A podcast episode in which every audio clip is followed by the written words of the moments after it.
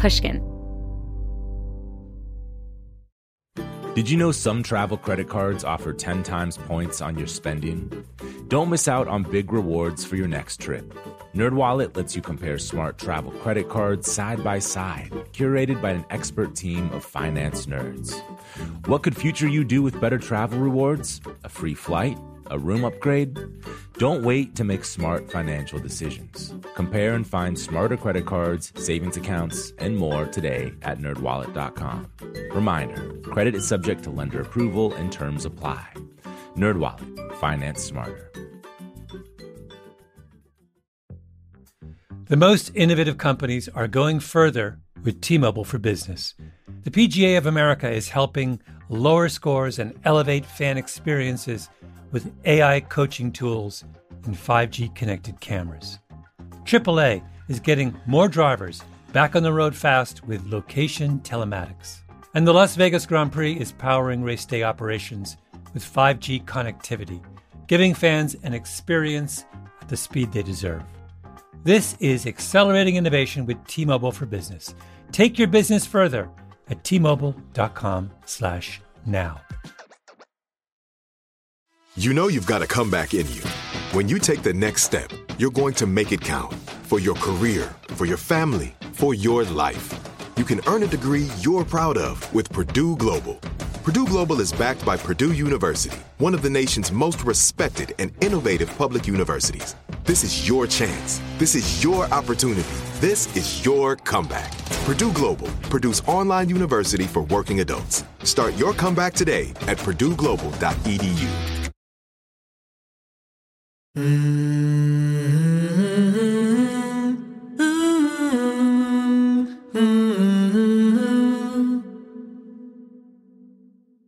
When you're kind of in trauma, everything is like your body is on fire and you're drowning at the same time.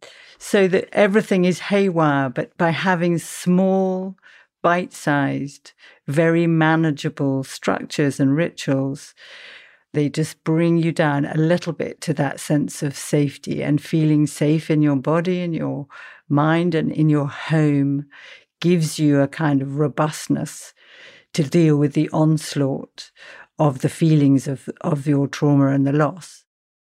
Julia Samuel has worked for 30 years as a grief counselor in the UK and is an expert on trauma and loss.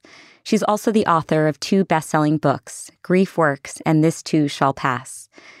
Julia has counseled thousands of people through their grief and has identified strategies that can help all of us navigate the loss of a loved one. You know, people say time is a great healer. And the pain of grief does change over time.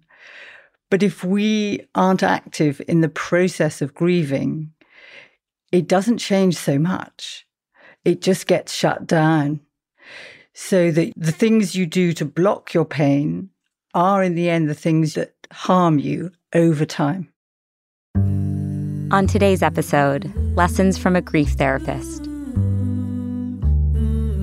I'm Maya Shankar, and this is A Slight Change of Plans, a show about who we are and who we become in the face of a big change. You know, Julia, you you refer to death as the great last taboo. Um, that we resist we resist using the word death. We prefer euphemisms like loss and passed away. And we can be so scared of death that sometimes we engage in magical thinking, right? Where we believe that maybe if we don't talk about it, it won't happen to us. And so, given this very natural desire to resist talking or thinking about death, I- I'm curious to know what led you initially to run directly into the fire, directly into that emotional fire, and become a grief therapist.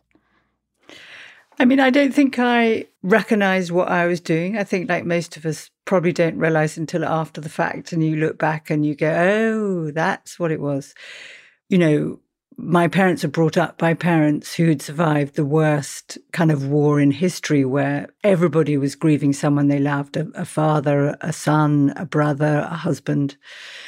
And they had no choices but to get on and um, multiply and no one was able to kind of take on anyone else's grief.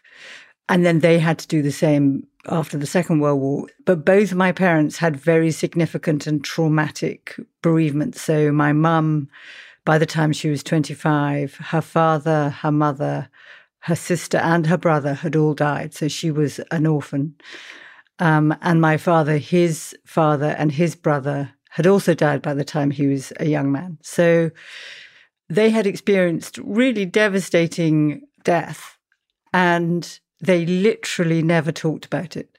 It was like everything that was painful and difficult wasn't talked about and wasn't voiced, and everything that really didn't matter and was inconsequential was what we talked about. And I, as a child, I was one of five children, five of us born in four years because I'm a twin and I have twin sisters. And so I was quite quiet and an observer, and I was always trying to work out what was going on. And I could never really quite make sense of what was going on. And so I think unconsciously that led me, you know, and I was still quite young in my late 20s to go into the area of bereavement. But it wasn't because I knew it was because of my childhood. It was just because what I was drawn to and somehow fascinated by but as I've, you know, had like 30 years of therapy since, I kind of, it doesn't take much to put, put the pieces of the jigsaw together. You mentioned that growing up, no one, no one spoke about it. No one spoke about any, any of the deaths. And why do you think we don't like talking about our feelings? I mean, it just, it feels so tragic and unfortunate that we resist doing the very thing that can help us in the face of a, of a death. I think that's a really good question. The sort of paradox of of by allowing us to feel the aspects of ourselves that we most kind of fear, we do in the end heal. And I I think a lot of it is probably to do with control and shame that somehow maybe you'd know the reasons to do with evolutionary drives that in order to kind of be out in the world and you know, thrive, we have to show that we're strong and that we can fend for ourselves and that we're not vulnerable. But also, I, I mean, I think from the control perspective, it's that what we feel is invisible. You know, most of grief and emotions you know, you can read some things on someone's face, but they're all underground. So it's messy, it's chaotic. And you, I think a lot of people, when they talk to me about grieving, they want to sort of Marie Kondo their feelings into kind of tidy sock drawers, color coordinated. Because you feel so powerless when you're grieving that this thing has happened to you and blown you off your center. I think if you can kind of control your feelings, then you feel like I can, okay, I can survive this. But when feelings hit you completely out of the blue, then you feel in some way threatened. So you automatically put on shields of defense of busyness, I think is the most common actually, getting super busy, scrolling, running, because then you feel like I'm I'm in control. I've got this. Is is it is it correct for me to say then that as we're going about our normal lives, we experience the illusion anyway that we are managing and controlling our feelings. And then when something like a profound loss happens, a, a death of someone who is so important to us, that illusion evaporates because suddenly we're confronted with the enormity of the feelings. And as you mentioned they're they're messy and complicated and confusing and overwhelming. And and I guess we're taken by storm. And that might be why we don't want to engage. We don't want to take the lid off because if we see what's underneath there it's just it all feels too intimidating and overwhelming. Is that right? I think that's absolutely right. And there's this sort of blissful ignorance that when something terrible hasn't happened to us, that we have control, that good things happen to good people, that life has a kind of order, that your parents die first and, you know, you'll go next and then your children. And then having a devastating experience throws that order completely off kilter. And also, you have the feelings that you do not want to have. You become a version of yourself that you don't want to meet, where you feel furious for seeing someone talk to their father because your father's died, or they can't bear to see other people or people laughing, which then you feel like you're this joyless kind of um, ogre. And you want to be the the old you that like was in there laughing with them. Um, and that's what you're confronted with is is lots of aspects of yourself which when you're not suffering kind of go quiet. Yeah. Um our most natural instinct as humans is to avoid suffering. But you you do say that contrary to all of our instincts we have to allow ourselves to feel the pain in order to make progress right? Your mantra is pain is the agent of change. And to start, I'd love to know what's led you to that conclusion. Emotions are transmitters of information so that they are informing us that something is up and that our emotions and our cognitions are reciprocal feeds so that when we have an experience of a feeling, it connects with our thinking and we're saying to ourselves, I feel frightened, I feel scared, I feel distressed. And then in the process of that thinking, you then think, what's happened? Why am I distressed? And you begin to develop a narrative that is telling you the reason you're distressed. And as you do that, and as you express the feeling and say the words, incrementally you adjust a little bit more to this new reality that you didn't want and you didn't choose. Because your first response, or most people's first response to grief, is shock and numbness, and that it's surreal. And we can only feel the pain of it in, in very tiny increments.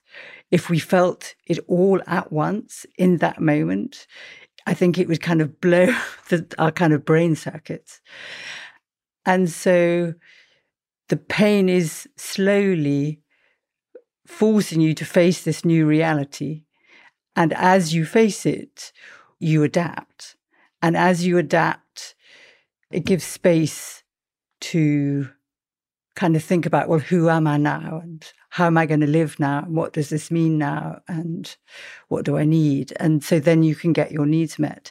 If you shut all that down, like my parents did, you function but your capacity to feel gets foreshortened so that you wouldn't know what you were feeling. So you couldn't get your needs met. So you may feel distressed, but then you would use behaviors or other kind of mechanisms to self medicate. Mm. Yeah, no, I think it's so helpful to think about it in terms of processing because when we think about it, it's just, at least for me on a personal level, like Julia's prescription to me is to marinate in the pain. I'm like, okay, basically, you are prescribing hell on earth to me. I don't want to do that, right? But for whatever reason, and I don't know if I'm the only one who finds comfort in this, when I see it as a dynamic process where my mind is engaged and I am in communication with my feelings, that feels more manageable for me. So I'm feeling terror, I'm feeling panic, I'm feeling distress, but there's a conversation happening where I'm I'm picking apart some of these emotions and trying to unpack them. And then in the process maybe they lose some of their power over me, you know? I mean that is right, but the the piece that you haven't added which I hope I say with equal force is that it's the love and connection to others that enables us to survive when we feel the pain. I really profoundly believe we can't do this alone, and that when love dies, it's the love of others we need most. So that you need to find ways of both supporting yourself personally and how, you know one of the kind of cruel paradoxes of grief is that often people turn against themselves and have what you know what I call a shitty committee where they're attacking themselves. I'm an idiot. I'm a fool. All that guilt of if only, what if, why didn't I? And often don't seek support because there's this sense of shame that I can't ask for help. but you need both to be compassionate to yourself and to get the support of other people so that that processing isn't chilly and isolating and alone, but is connected and that you can feel the warmth and the heart of another person with you. For the person who's listening who says, okay, Julia, I totally understand that I need love to heal, but I currently don't have those resources in my life. Where, where can they begin? I mean, is there, are there ways to find that compassion and love. I mean, we, we do live in a digital world where maybe it's possible to forge connections that you might not have been able to. But I just, I want to give hope to the person who says, okay, you know, the privileged among us might have lots of love in our support networks, but, but I don't. So I think the first place to turn is to yourself, is to be self compassionate. And then, you know, there really are groups a lot of support groups for people that are grieving. And it's often the groups around the, the relationship with the person that died. So, you know, partners that have died or parents that have died or, or children that have died, so that you can find, you know, this club that nobody wants to be a member of, but you can join. And I think if you don't want to do it through grief, you can do it through volunteering or pastimes, you know, joining organizations, gardening clubs? Are you interested in art? Are you interested in music? Are you interested in nature? Do you like cycling? And so I think for someone who's grieving, what's difficult is taking themselves that one step out of their comfort zone to kind of say, I need more help than I'm getting myself. Because you can get into this incredibly negative cycle that nobody cares, nobody loves me, and nothing's going to make any difference. And the more you say that to yourself, the harder it is to take that first step and find a network that would meet you. But anyone listening, I would say, please just small for what, you know, do small things. Don't set yourself too big a task. Send the first email, do the first Google search. And then every day do a little step. You don't have to be in the group. Like find out, think about what you're interested in. That can be your task today. Do a Google about what there is locally. That can be a task another day. You know, so that you do incremental steps towards finding support for yourself. Mm. I love what you say about about loneliness because Vivek Murthy, who is the Surgeon General, he he was going on a medical expedition initially to different parts of the country, trying to understand these different health conditions like addiction and um, obesity. Obesity, exactly, and ultimately found that loneliness w- was at its root. Um, so I, I love the recommendations that you make around how any of us can try try and seek that out. Um, I know the way that we grieve can be very idiosyncratic based on so many factors like our psychological wiring, our circumstances, what have you. But I know you have identified at least some common patterns across the people that you've worked with, especially in the aftermath of, of loss. Like I, I was just, I was talking with a friend of mine, Quinn, who lost her 19 year old sister. And I remember at the memorial service, she was saying, um, a part of me feels she's still coming home. You know, my, my brain my rational brain fully registers that she's gone. But how could it be? How could it be that that Dixie, who had the, the most promising future one can imagine, is gone? Like her, her brain wasn't able to make that connection. And so, yeah, I, w- I would just love for you to unpack these two distinct frames of mind. And I, and I like that you talk about it in terms of movement between the two.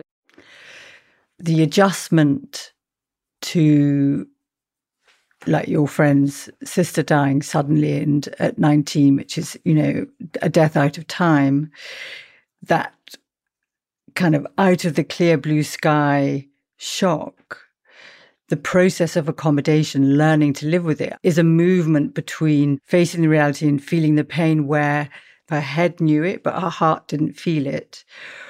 The pain kind of allows some connection between the two where the head and the heart are feeling it at the same time like ah oh, i you know i'm buying a, a, a set of yogurts for four and we used to be four people and now we're only three and in that moment you know it And then in that moment, as you know it, you kind of adjust and accommodate. And then it frees you to have a little breather and be restorative, like go home, make some supper, do something that soothes you, that is intentionally calming.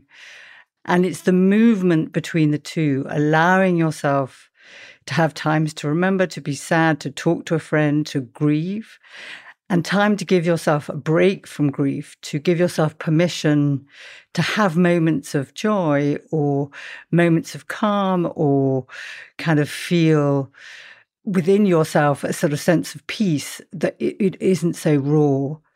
I think we can choose times that we focus on our loss through having, you know, a memory box or different ways that we can decide to kind of focus on them. Because I think one of the aspects that is also not kind of recognized is there's a dual process of facing the reality that this person is no longer physically present.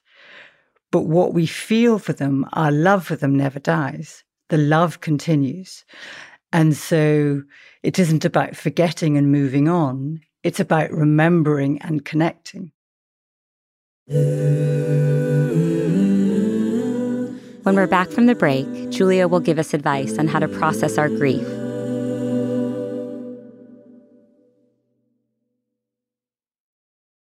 Should you send that email you wrote while you were mad? Probably not.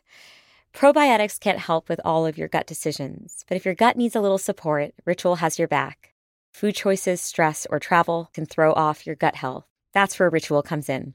They made a three in one supplement called Synbiotic Plus with clinically studied prebiotics, probiotics, and a postbiotic to support a balanced gut microbiome. I make sure to take my Synbiotic Plus every morning, and I always appreciate that it's in a single minty capsule. Ritual prioritizes sustainably sourced ingredients and lower carbon packaging for its products, which is another reason I feel good about taking Synbiotic Plus. There's no more shame in your gut game. Synbiotic Plus and Ritual are here to celebrate, not hide your insides. Get 25% off your first month for a limited time at ritual.com slash slight. Start Ritual or add Synbiotic Plus to your subscription today. That's ritual.com slash slight for 25% off. As listeners to this show, you probably consider yourself pretty smart. But how smart is your wallet? When you're looking to upgrade your wallet, it's time to turn to NerdWallet. Their expert team of nerds has the financial smarts to help you find the right financial products for you. Before NerdWallet, you might have paid for vacations with whatever was in your wallet, but you could have been missing out on miles you didn't even know you were leaving on the table. Now you can get a new card with more miles and more upgrades. What could future you do with more travel rewards? A hotel upgrade? Lounge access? Wherever you go next, make it happen a smarter travel card. Don't wait to make smart financial decisions. Compare and find smarter credit cards, savings accounts, and more today at nerdwallet.com. Nerdwallet, finance smarter. As with all cards, credit is subject to lender approval and terms apply. The most innovative companies are going further with T Mobile for Business. The PGA of America is helping lower scores and elevate fan experiences with AI coaching tools and 5G connected cameras. AAA is getting more drivers back on the road fast with location telematics. And the Las Vegas Grand Prix is powering race day operations with 5G connectivity, giving fans an experience at the speed they deserve. This is accelerating innovation with T Mobile for Business. Take your business further at tmobile.com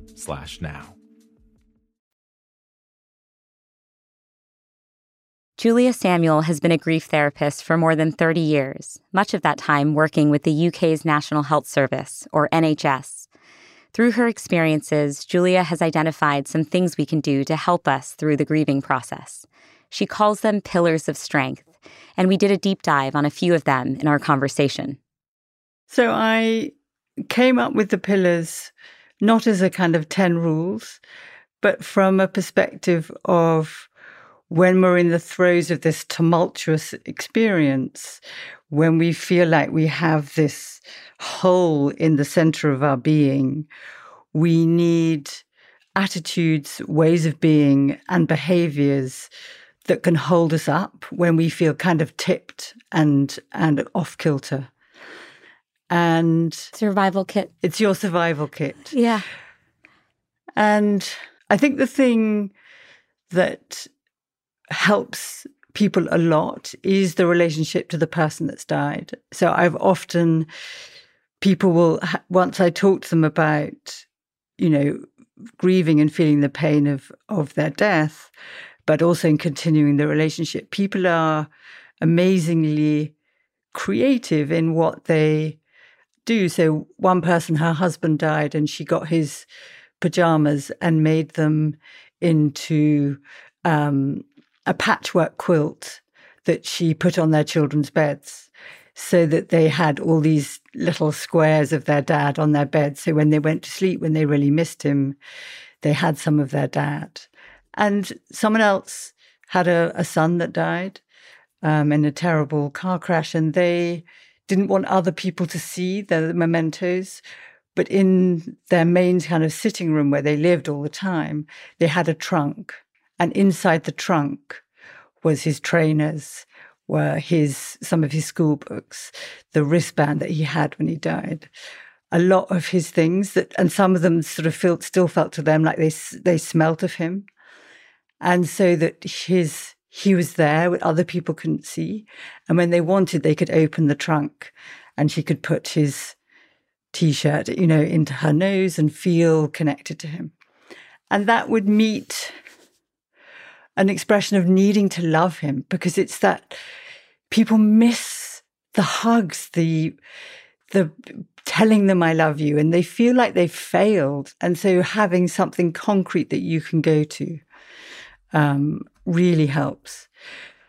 I think one of the other pillars that really helps is moving your body.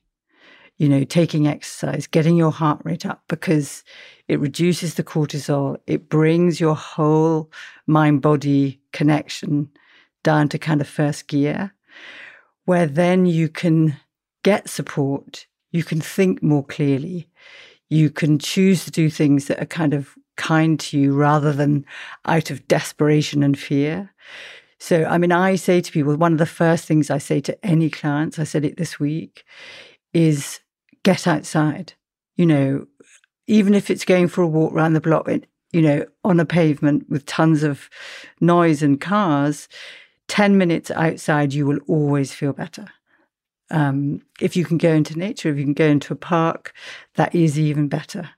Because what you want is to choose things that help calibrate your over alert system to help, you know, bring your system down because then you then you can connect with other people and connect with yourself in a way that you can't when you're kind of really stressed out, really kind of full of fear. One thing I read in your book about our relationship with ourselves that I just had never really thought about was the way in which the death of someone that we love can affect our self structure, our self identity. Um, the way it can affect our self esteem and our confidence because of our inability to f- in those moments feel like we can fully be ourselves. And I I resonated with that so much. I mean, as you know, and as many of my listeners know, because I shared this story on the show, you know, my husband Jimmy and I um, lost identical twin girls to a miscarriage via surrogacy. And I don't think at the time I appreciated the loss of identity. And I think learning about that from you was really helpful to me, which is again, it was a short lived period where I felt like I was a mom, or as you guys would say, a mum. Um, and, you know, from that first blue line on the pregnancy test, suddenly I feel like I'm a mother. And so when the loss happens, you're grieving certainly the loss of that pregnancy, but you're also grieving the loss of an identity that you were aspiring to have. And when you saw that blue line, you pictured yourself as a mum holding a baby mm-hmm. who would be a parent for the rest of her life. Mm-hmm. So you kind of grieving the dream mm-hmm. as a mm-hmm. mum. And that's incredibly painful. Yes. Are there any other pillars of strength you'd like to share?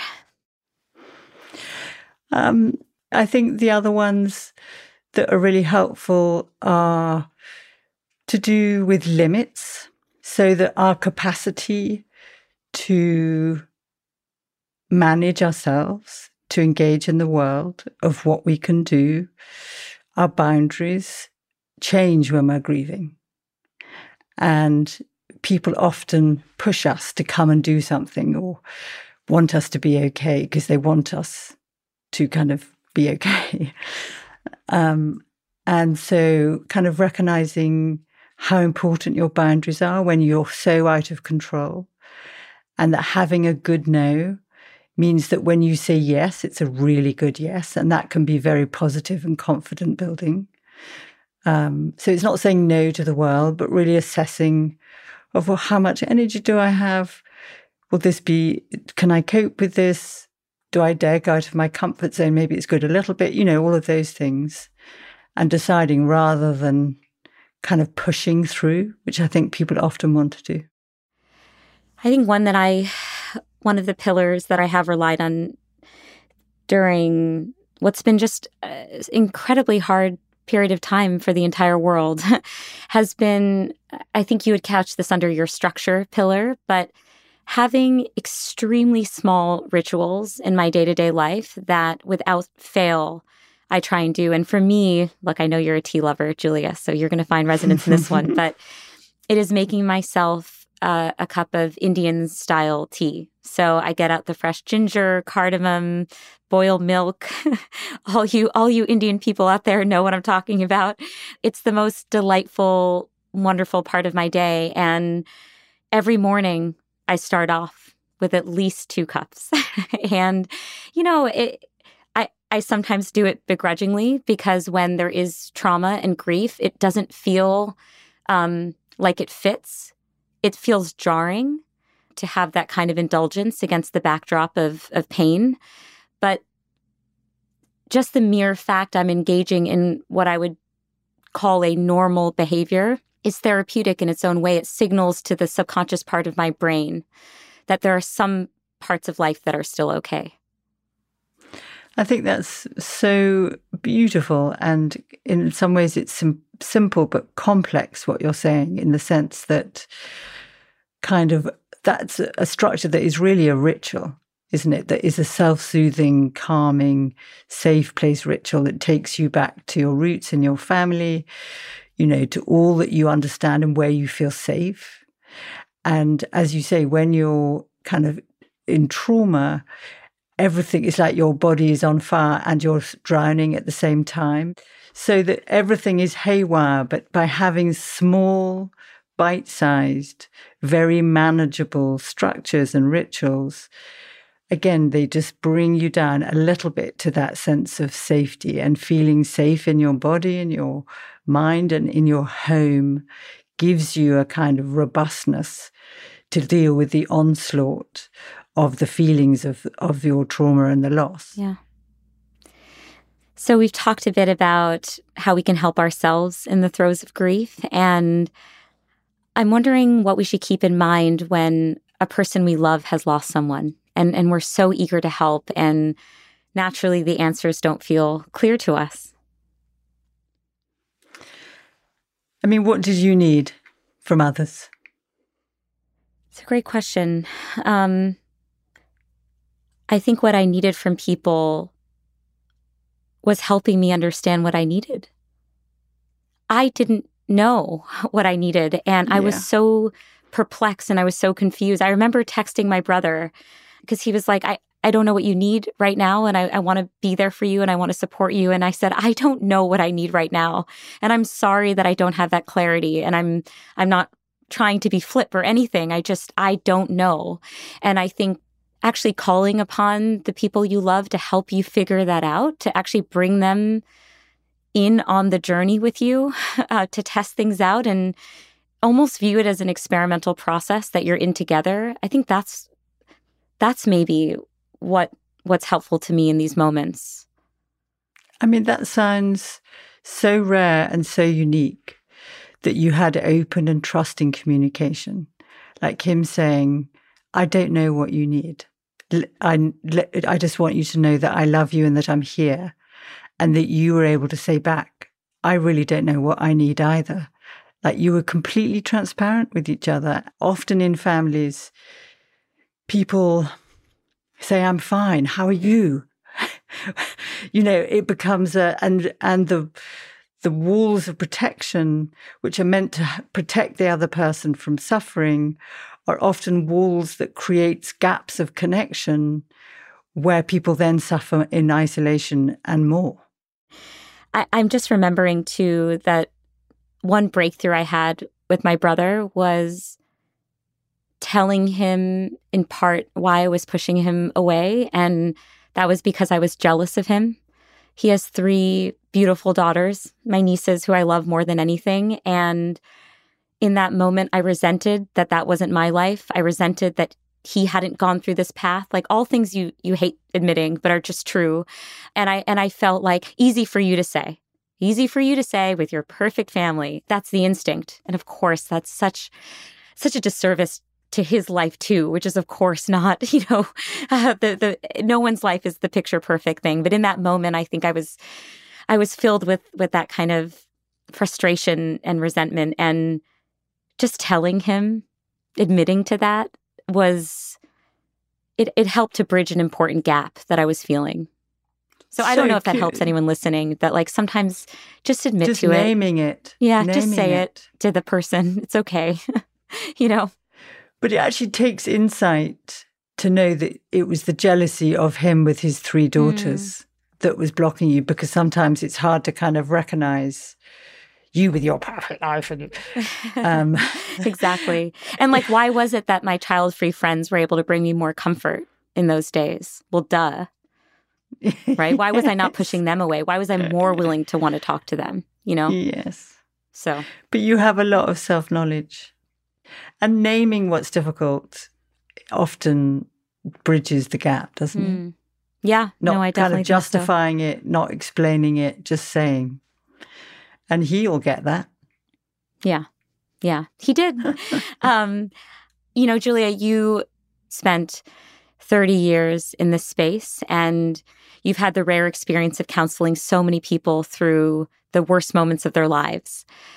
I'm sure your patients have taught you countless lessons. You say as much in your book, but I'm wondering if there was any particular patient or story that changed you in a significant way you know, working in the NHS where children died, you know, completely out of the blue or with a terrible diagnosis or all the different ways, it's done two things. One is I have more fear for my own children and grandchildren because I really know in a way that I can't not know that they can die. So when they have a headache, I think they have a brain tumor. When they're late, I think they've been run over. And it drives them nuts. My son now, when he says call me, he always puts brackets, not bad news. That's so sweet. and then at the other end of that is just enormous awe at the preciousness of life and what people like you can survive and still live and love again and dare to.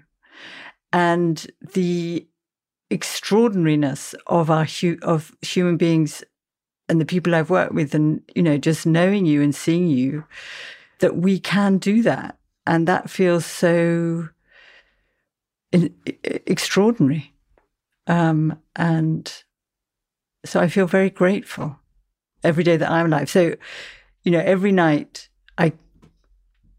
I don't really believe in God per se, but I thank God and I say all my children's names, I say my husband's name and my grandchildren's names that they're alive. And, and that gratitude really works for me. Um, what's your advice to us when it comes to what we should do more of in life to manage our grief better when it does happen, when it inevitably happens? I think um, important conversations with the people that you love about death and dying, your own and theirs, can really help you when it happens because you have some recognition that we're all mortal. And I think that is very supportive.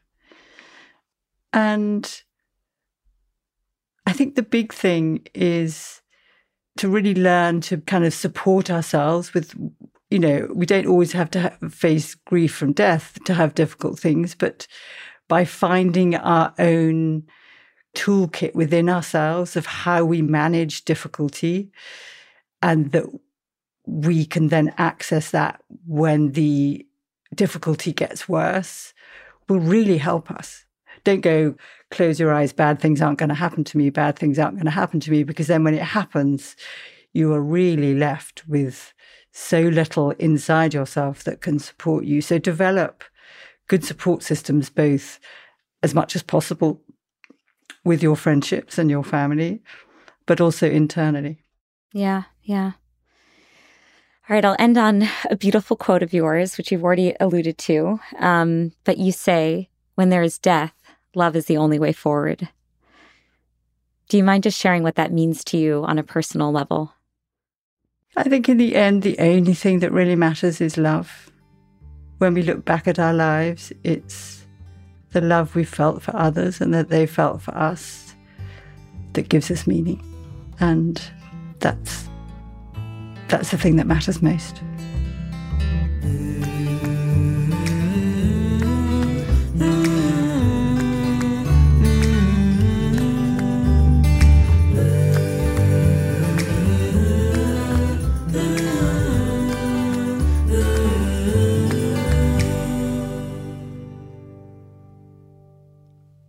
Hey, thanks for listening. Join me next week when we hear from Dr. Richard Harris. He's an anesthesiologist and an expert cave diver, two skills he put to the test when he went on a mission to rescue a boys' soccer team from deep within a cave in Thailand. This is the moment of truth when this whole fanciful idea will actually become reality. And I'm about to meet these children who I've heard so much about and thought so much about for such a long time and now I'm going to see them face to face and I'm going to have to make a decision.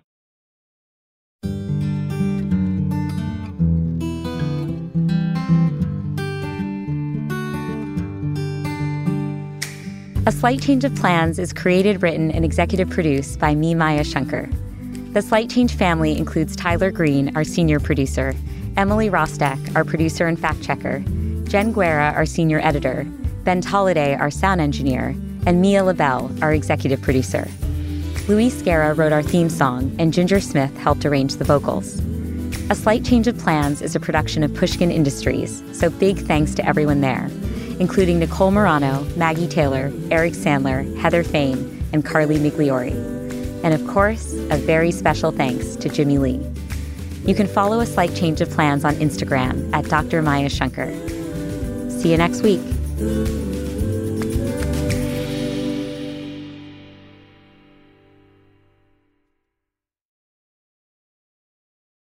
The tradition of breaking tradition continues with the return of the unconventional awards from T Mobile for Business at Mobile World Congress. This is an event that celebrates innovators whose bold actions took their industries to new places. If that sounds like you and you're a T Mobile for Business customer, enter today. If you win, you'll be publicly honored amongst some of the most influential leaders in industry, and me, I'll be there too. Enter now at tmobile.com slash unconventional awards. See you there. Hey, this is Christina Quinn. I'm the host of Try This, the Washington Post's new series of audio courses. The idea behind Try This is to become better functioning humans without having to comb the internet for countless hours. In our first course, we learned how to sleep better. Now, we're going to learn how to make our friendships stronger. I'll offer expert tips that are doable, and I'll keep it short. So let's do this. Classes in session. Find Try This from the Washington Post wherever you listen.